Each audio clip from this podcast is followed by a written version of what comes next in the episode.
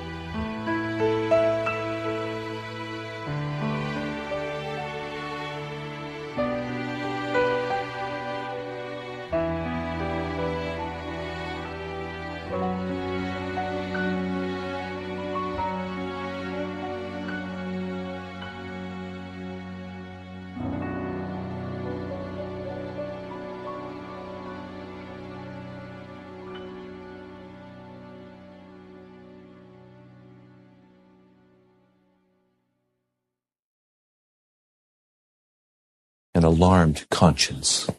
Let's pray. Lord, I ask that you would look with great mercy upon your people today. I know your love is abundant.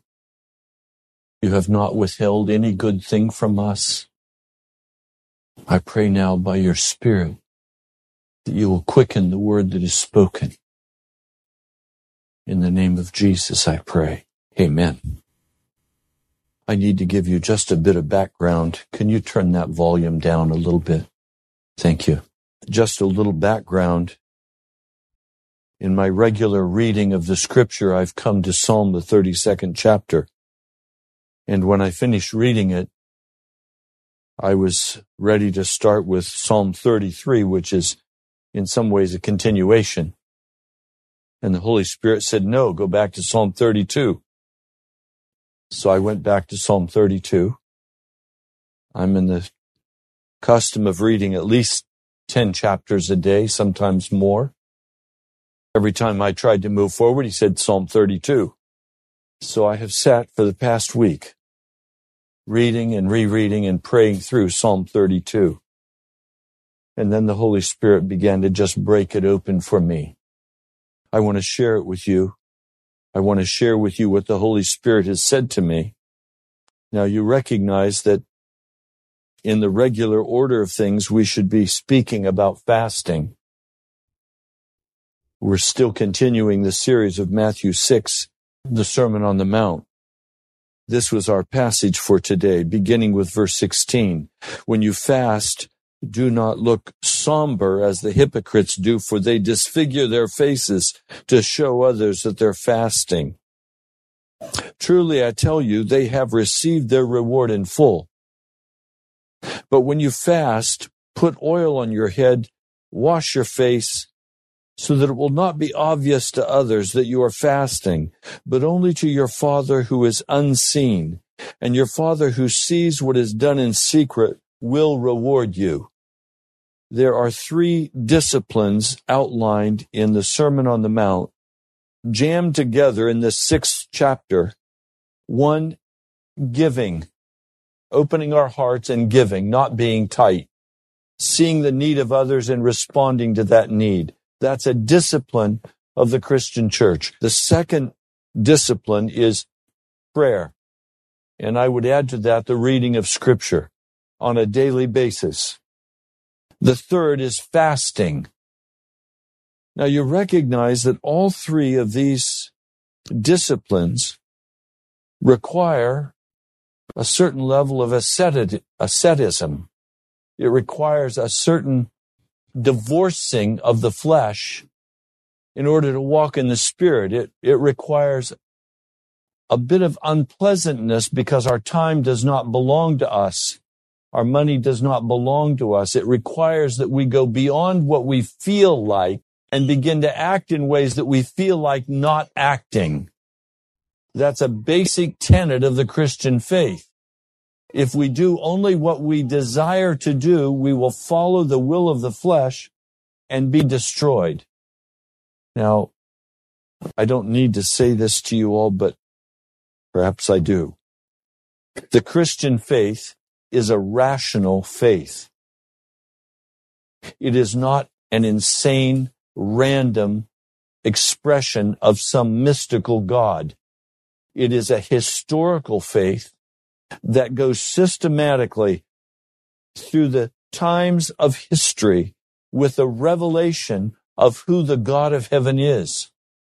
He has fully revealed himself, finally, at the cross. It requires some thought on our part to process what the Christian faith is. It has been dumbed down to such a point today that it's barely recognizable when we look at the scriptures. The American religious faith is more like Hinduism or Buddhism than it is to the Christian faith of the Chinese church. The Chinese church, under its intense persecution, as there's now a new sweeping crackdown on a, on the underground church in China, those people would see more likeness to the discipline of Buddhism than they would to the American Christian church. So today I want to walk with you into some very deep water. I urge you to take pencil and pen.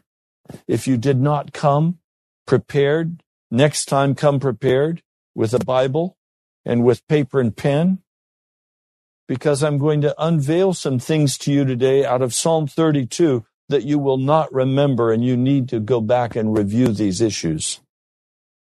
Psalm thirty-two happens and can be accomplished in the life of the New Testament Christian through the basic disciplines of giving, prayer, scripture, and fasting. We'll go into that more as we move forward next week. But now let's look carefully at Psalm thirty-two.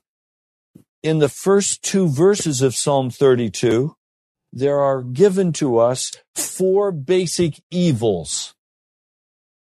When I was a kid, just a young boy trying to learn the times tables, I gave up learning them because I thought there were an unlimited number. It came as a shock to me as an adult when I discovered there was a very limited number, and if I memorized just a few, it was easy. But as a child, it seemed like they stretched to the horizon and beyond, and there's no way I could ever learn all of that. I faced that a number of times in school. Sometimes it felt like the reading I had to do stretched beyond my ability to read, and so why read it? Just go get cheat notes somewhere. Four evils are outlined. Verse one, blessed is the one whose transgressions are forgiven. The word transgressions literally means in the Hebrew to revolt, to pass over a boundary, usually to cross over the boundary by expansion. In other words, I increasingly feel bigger about myself. I feel like I can do anything. As I expand and push myself out, I can do it if I want to do it. And so usually transgressions are passing over a boundary through expansion or to break away, to finally say, okay, I've had it. I'm out of here. Some of you would understand what I'm talking about. When I say in my marriage, there was a time when if the argument got too intense, I would just shut it off and say, I'm out of here. And then my wife made me, in a time of calm recollection, reflection, make an agreement that I would never again leave when I was angry. It was very helpful. Transgression is when you just get mad and leave, when you break away. Blessed is the one whose transgressions are forgiven, whose sins, that's the second evil, sin, are covered. The word in the Hebrew here is to not doing what is commanded, a crime, an offense, a choice to deliberately do what I should not do. You recognize the similarities between these evils. A transgression is going over the boundary. Verse two, blessed is the one whose sin the Lord does not count against him. The word sin, in this case, is iniquity, literally meaning perversity. In simple terms, to bow down to what is crooked. To bow down to what is crooked, to give what is crooked authority in my life. I'll go more into that in a moment. And the fourth evil is the last word of this, of this verse number two, in whose spirit is no deceit or guile. It means literally a person who shoots off suddenly in their own direction, a person who deludes others and tries to convince them that they are not shooting off that way, but in fact they are. It is to betray. It is treachery. It is falseness. It is idleness. These are the four evils that are given to us in the first two verses. Now, to remove these evils, he's going to give us, in these first two verses, three solutions. Blessed is the one whose transgressions, whose revolt, who passed over the boundary, who broke away and did his own thing. Blessed is the one whose transgressions are forgiven. The word forgive here literally means to lift up. So if a glass of water is on this table, I pick the glass of water up, I hold it in my hand. Is the glass of water on the table? No, it's in my hand. So he's saying to for, to be forgiven is to have lifted from your soul whatever it was. It is utterly removed from you. Whose sins are covered. Whose sins are covered. Sin is the second evil, and the sin has to be covered. That word covered literally means to plump up, to plump up. In other words, sin comes and carves out parts of your soul. Sin comes and destroys parts of your very being. When you are forgiven, that disease is lifted up off of you, but then you are left like a leper with the leprosy removed, but your fingers eaten away, your soul eaten away. He's saying whose sins are covered, whose being has been plumped up or restored by God, so that no longer are you deformed with the leprosy disease that ate you away. In other words, in New Covenant parlance, to be made righteous, to be restored.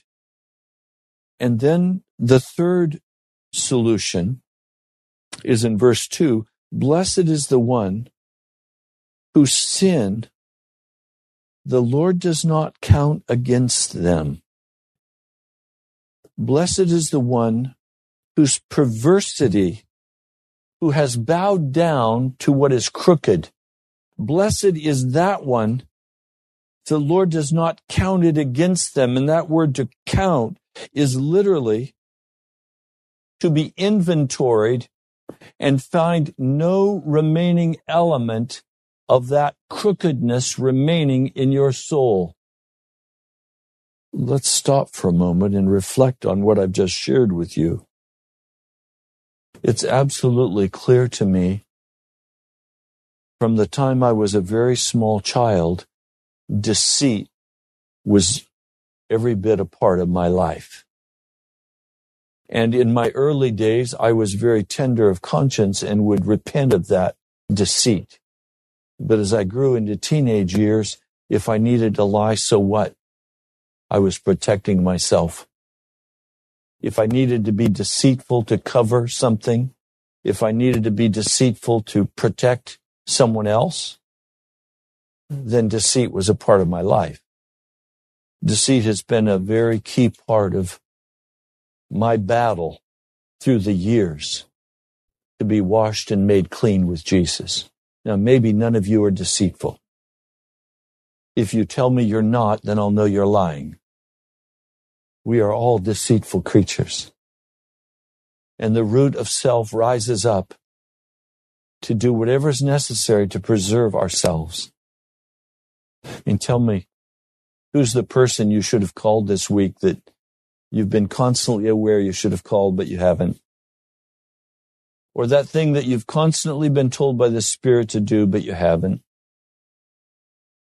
And your deceitfulness is basically a mind-numbing emptiness where you say, I don't have to do that. It's too uncomfortable. I don't want to do it. And so we fill our lives with other activities and we deceive ourselves, thinking that we're fine. But in fact, we're not walking in obedience to the will of God. David is opening this psalm by saying, how happy, how peaceful, how wonderful is the person who has had lifted from their life all sin, all bitterness, all anger, all dis, all deception. Everything of sin has been lifted from that person's life.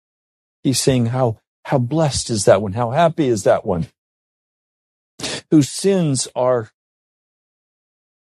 are not eating away at the soul, but rather you've been restored. And you now know you are on the path of the living God of heaven. And how many of you today, if the Holy Spirit comes and does an inventory of your life, will find no deceit in your soul? This is what we're called to. But then he dives right into the issue in verse three, and this is where we need to go. When I kept silent, my bones wasted away through my groaning all day long. We're now coming to see the horrors of a guilty conscience, a sense of God's wrath. The word silent here literally means to engrave on the soul and say, this is who I am and I can't change it. So I'm just not going to look at it anymore. I have engraved on my soul, it's impossible. I've engraved on my soul, I can never gain the victory. Jesus will just have to accept me like I am. I engrave on my soul the bitterness of my heart. And I say, now God's going to have to do something because I've engraved this on my heart. It means literally to engrave. To let alone, to be deaf, to be deaf, to say, I don't have to talk about this. I don't have to deal with this. I don't have to admit this. I don't have to talk to anybody about it, and I don't have to talk to God about it. This is just who I am. He's saying that person who holds that position, their bones will begin to grow old, or literally their bones will become brittle and will break. Their bones will not support their body anymore. And the pain will be so intense. It's translated in the N I V groaning, but it's literally in the Hebrew roaring in anguish and pain, day and night, day and night. Miserable. And now we have to do one of two things. We either have to admit who we are, what we've done to God, or we have to numb ourselves out and become deaf so that our conscience can no longer speak to us. And I hasten to add, many people that I have had to minister to in this situation have turned exceedingly bitter and angry. I was sitting with a friend. He called me over. He said, sit with us, Pastor. I sat beside his wife, a beautiful woman. He was exceedingly serious. He said to me, my wife just received news today that she has stage four cancer. Would you pray for her? Do you know what it took that man to say, Pastor, would you pray for her? Because many times I've sat with this man and I've confronted him with the gospel of Jesus Christ, and he has scorned me in his agnosticism and has told me there's nothing rational about being a Christian. But now as his wife is pronounced stage four cancer, all he can say to me with tears in his eyes, Pastor, please pray, please pray. There was no anger in his heart. There was no bitterness. I said, we need to talk again. I gave them my phone number. I encouraged them to stay close in touch with me and I with them. I pray that through this time of this stage four cancer, This precious woman is going through chemo, exceedingly painful. I pray her heart will not turn bitter, but that her heart will turn to the Lord, neither follow the way of Jesus Christ. They've lived their whole lives as pagans. They're in almost ninety. I guess what I want to say to you about this, the hand of God is heavy upon any person who refuses to admit their honest condition before Him.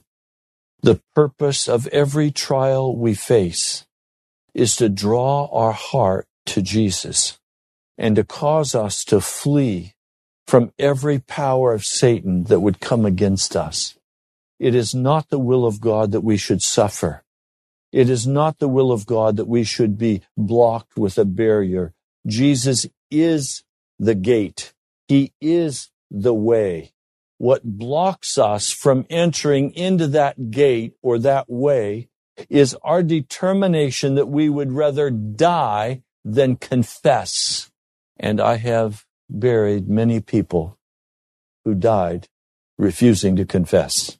In the bitterness of their heart, they went to their grave, unwilling to bend their knee before the Messiah and fully disclose the condition of their heart.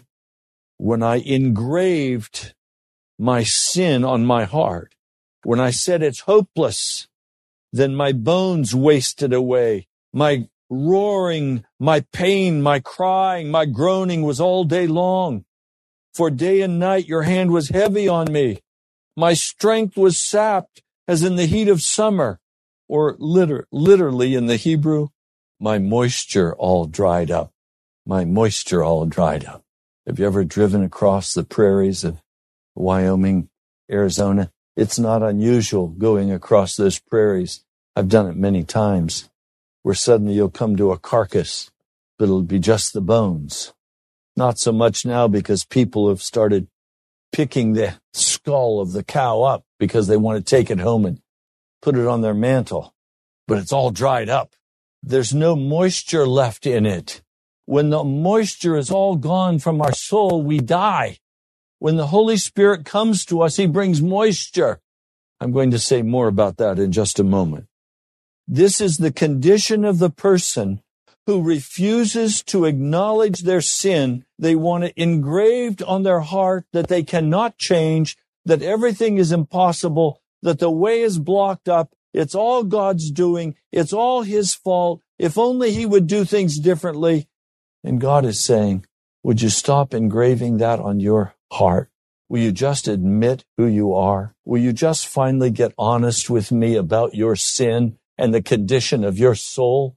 Will you get honest with me about your deceit, about your transgressions? I'm a just and righteous God. Would you get real with me? Will you admit your condition? Will you stop engraving your condition on your soul, insisting that you're blocked up and you're going to be destroyed? I don't want to destroy you. I want to save your soul. When a person says to me, as they did last week, Pastor, someone who called me after the radio, Pastor, I said, what's wrong? Their voice was so urgent. Pastor, I said, what's wrong? They said, I can't get rid of my sin, Pastor. And without even thinking, I just said it. Then you're lying to God. If you'll stop lying to God, He'll take your sin away. If you'll get honest with God, I mean, usually I'm more gentle when I talk to people, but this person was just in my face. Pastor, I can't get rid of my sin. Well, stop lying to God. Stop engraving on your soul that you are blocked up and that you just have to stay this way and God's just going to have to accept your sin. No, He's not. No, He's not. And if you keep that position, your bones will begin to rot away and your moisture will begin to dry up. You'll begin to die. And finally, you'll be gone. Verse five, then I acknowledged my sin to you. I love that word. The word translated acknowledged here, yada, to know. When I yadaed my sin to you, when I became completely intimate with you, God, and did not hide anything from you, you understand, to know is to have intercourse with, to become one with. That's what the word literally means. That's the word that's used for husband and wife. He's saying, when I acknowledge my sin, when I yielded my sin to you, when I become so intimate with you, God, that it was skin to skin, there was nothing that was hidden. There was nothing that was put under the covers. Everything was plain. We were together, God. When I acknowledged my sin to you, when I yielded my sin to you, God, you did not and did not cover up my perversity, my crookedness, when I didn't pretend anymore. And I said, I will confess. That word confess, it's again the word yada in the Hebrew. I will confess my transgressions to the Lord. I will yada with God. I will get skin to skin with God. I will not allow anything between us. Everything is going to be shaved off bare. Everything is going to be totally open to the eyes of God. I'm not going to try to pull over anything on him. I am going to be totally unveiled before him.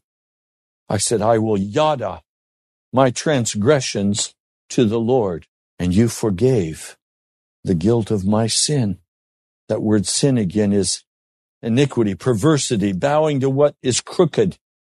So we have two very opposite positions. One, where I engrave on my heart, God is impossible. I can't get rid of my sins. I can't break through this barrier. Everything is blocking my way. I'm bitter. I'm angry. I'm hostile. I'm in a bad mood. Versus, I yielded God. I uncovered everything to God. I didn't hide anything from my God. I got skin to skin with God. I told him everything. I laid it all out.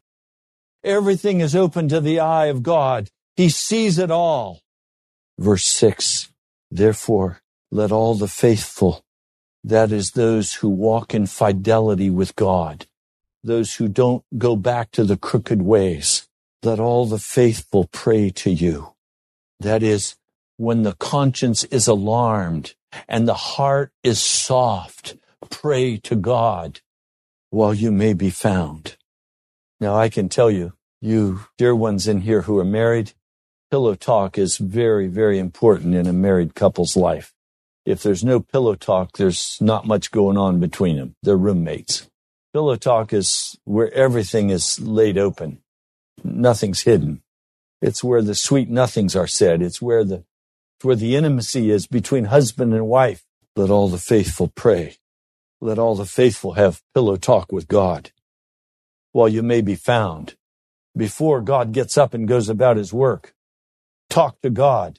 You'll be, you'll find him in bed. You'll find him in that pillow talk. You'll find him when you totally open your heart and confess everything. Then God will be there.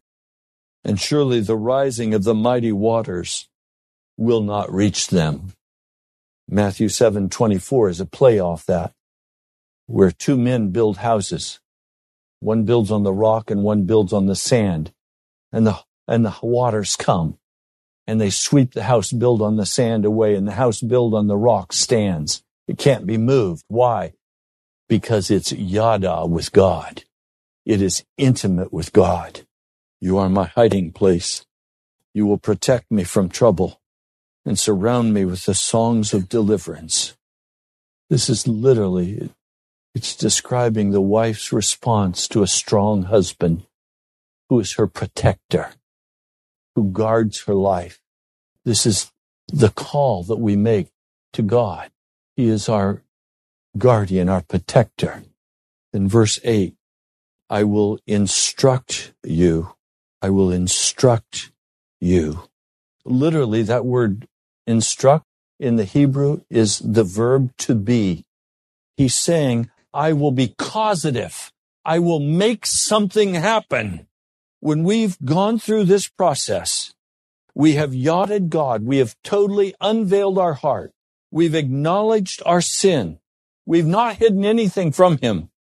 Walking in fidelity, we now pray with a, an alarm conscience, with a, with a soft heart, pillow talk with God, God begins to use the verb to be. He begins to create in our life and in our situation what he needs to create for us. Remember, Jesus is the gate, not the barrier. I will instruct you and teach you. Teach you. That word teach, literally, it means to flow with water. It means to flow with water. And as the water is flowing, to point with his finger. There, go that way.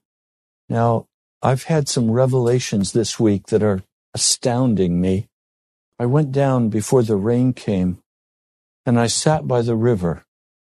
A man with a prophetic gift, when we first came to Woodbridge, laid hands on me and prophesied over me. And he said, the Lord is going to bear you along by the waters.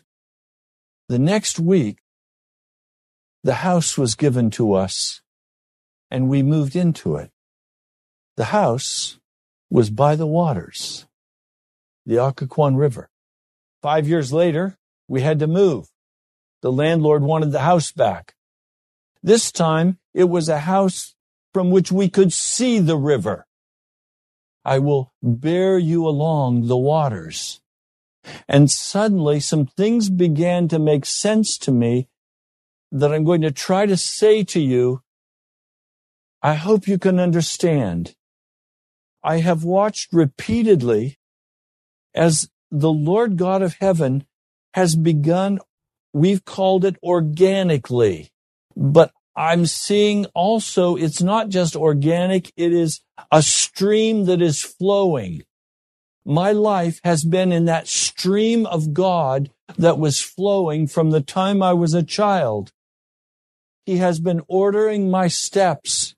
He's been calling me after himself. Now, what I have done way too many times is I have exercised deceit or guile. Remember, one of the definitions in the Hebrew for deceit or guile is to shoot off, to shoot off. And many times as God has had me in this stream, and I've thought I had to do something to deliver myself, I've shot off to get busy doing what I know I have to do to take care of myself. And I left the stream of God. And so I was no longer carried forward in the motion toward the goal that the Lord God of heaven had for me. And then he had to bring into my life, or allow Satan to bring into my life, trials and afflictions. He's had to bring discipline into my life to either recover me from where I landed when I shot off on my own, and he had to bring me back to the stream, or he had to discipline me so that I would stop engraving my sin on my heart and playing victim and acting like there's nothing I can do to change my situation. I just testify to you today. I am completely conscious of being in the stream of God and being carried along the waters. I am completely conscious of that reality in my heart. Part of this was triggered by the Lord not opening another house by the water. Instead, he opened a house for me some distance away from the water. And I said to the Lord, Lord, I can't leave the water. Will you go with me if I leave the water? You said you would bear me along by the water.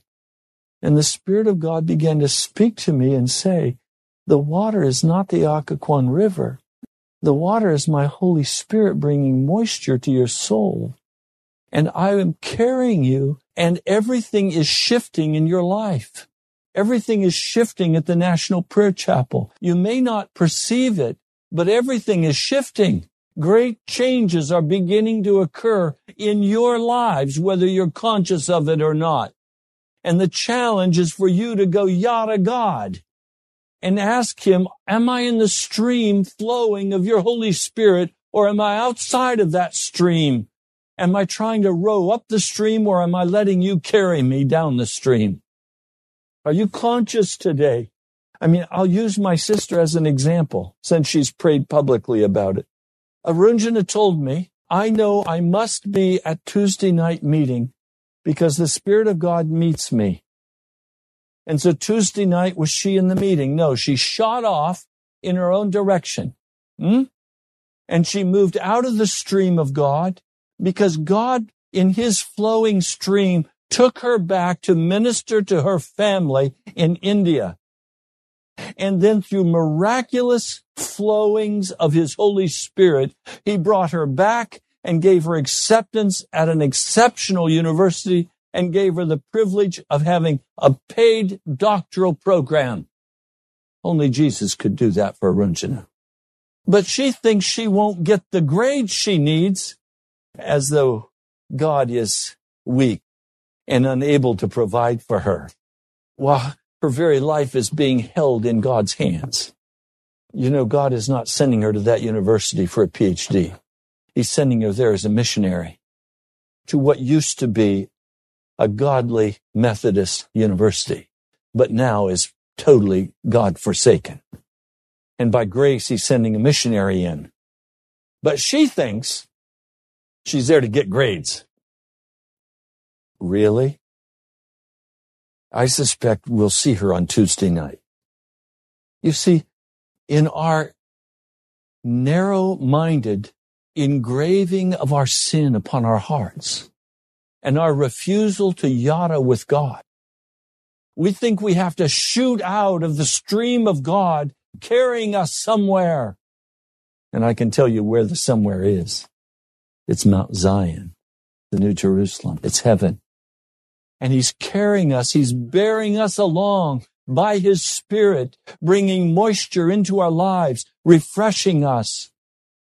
He says, I will, I will be causative in your life, and I will flow the waters that will carry you in the way that you should go. I will counsel or advise you with my loving eye on you. You ever see a couple that couldn't keep their eyes off each other? That's how God is with you. If you have yachted with God, he can't keep his eye off you. He loves you. And he sent forth a stream of the Spirit to carry you along. Seek ye first the kingdom of God and his righteousness, and all these things will be given unto you. I will advise you with my loving eye on you. Do not be like the horse or the mule, which have no understanding. And that no understanding in the Hebrew is literally a separate mentality, a separate mentality. He's saying, don't be like a horse or a mule that have a separate mentality, that want to go somewhere different than where you want to go. You've seen the man with the donkey having its feet set, and he's trying to pull the donkey along, and he's not having much success.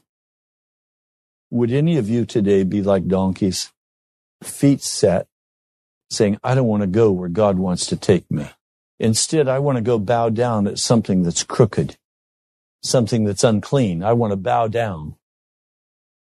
I want to go to that lounge or that club. I want to go to that place that I know God would not be pleased to have me go. I want to watch what I want to watch. I want to fill my life and my heart with what I want to fill my life and my heart with. Some of you need to fill your bathtubs up with water and then take all of your video games and throw them in. They're done. Baptize them. See if they still play. Like a mule with a separate mentality must be controlled by bit and bridle, or they will not come to you. Many are the woes of the wicked, but the Lord's unfailing love surrounds the one who trusts in him. Surrounds, literally in the Hebrew, revolves around. It's not stationary. The, the literal meaning is God's love literally begins to revolve around our life so that it's constant motion of God's love as he causatively steps into our lives and begins to order things to happen that would never have happened had we not yielded God. And it ends. Rejoice in the Lord and be glad, you righteous. Sing, all you who are upright in heart. The call of our heart is that we would not oblige our Maker to have to continued recourse to afflictions and trials and severe dispensations of providence to keep us in the way or to recover us from going to our own destruction. The heart of God is that we would walk in peace, in rest, in rejoicing.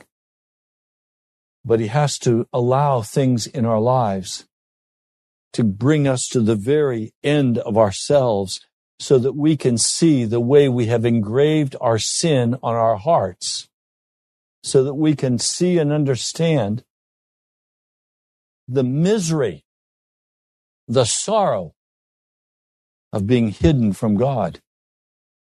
Today, will you acknowledge your sin?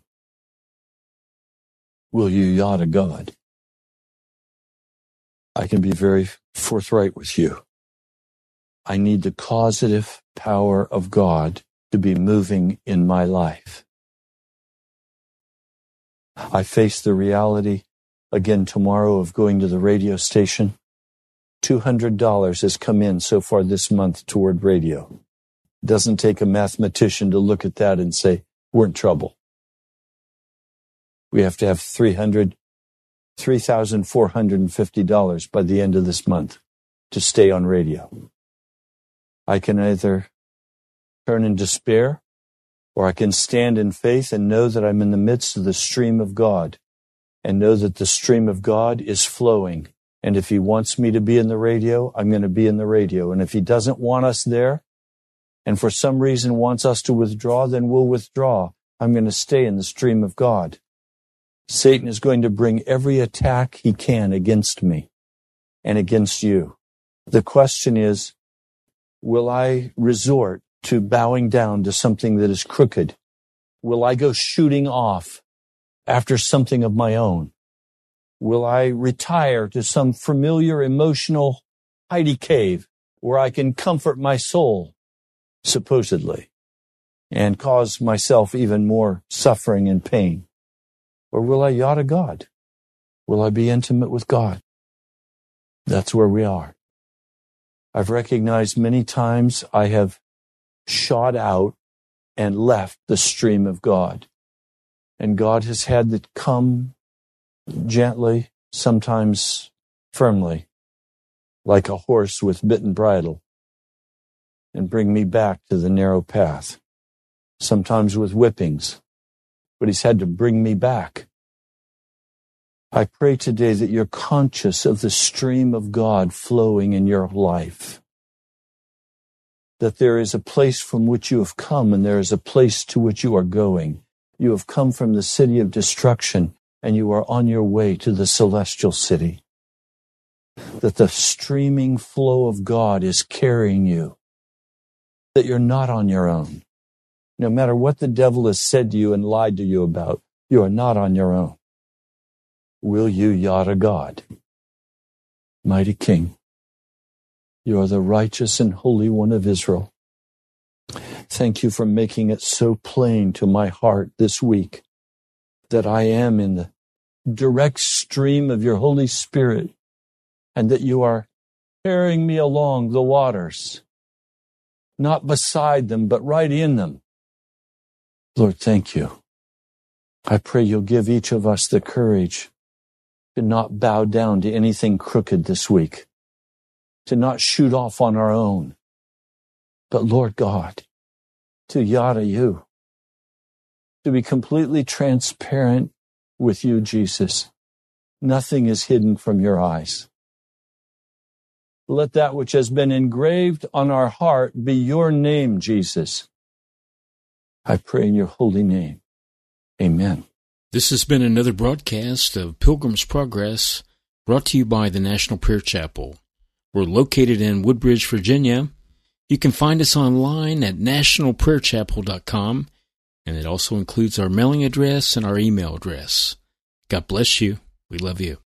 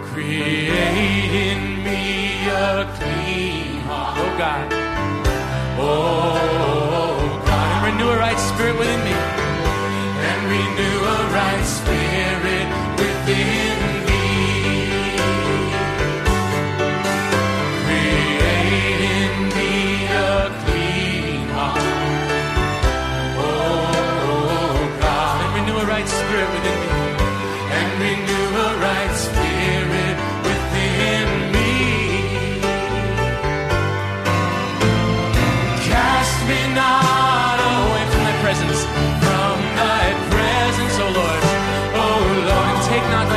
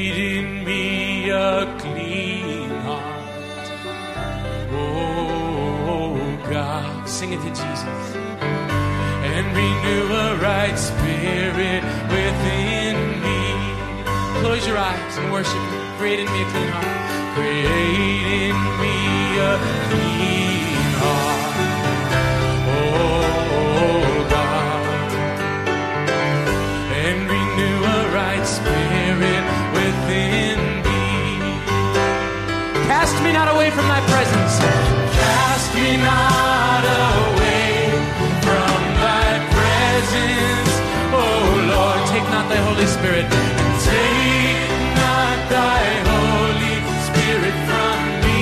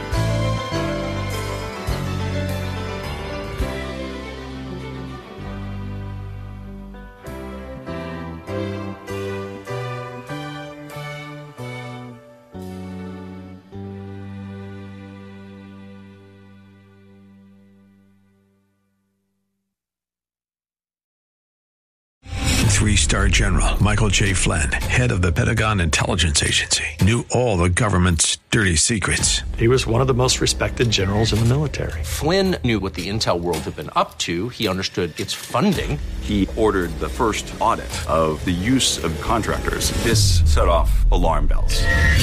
The explosive new documentary, Flynn, Deliver the Truth, Whatever the Cost, and covers the facts behind this scandal. Flynn told the truth. He was the most dangerous person for Donald Trump to hire. I find out the worst enemy that I'm going to face in my life is right here in America. They took my assessment and they wanted me to change it. And I was like, I'm not changing it. They had to get rid of Flynn.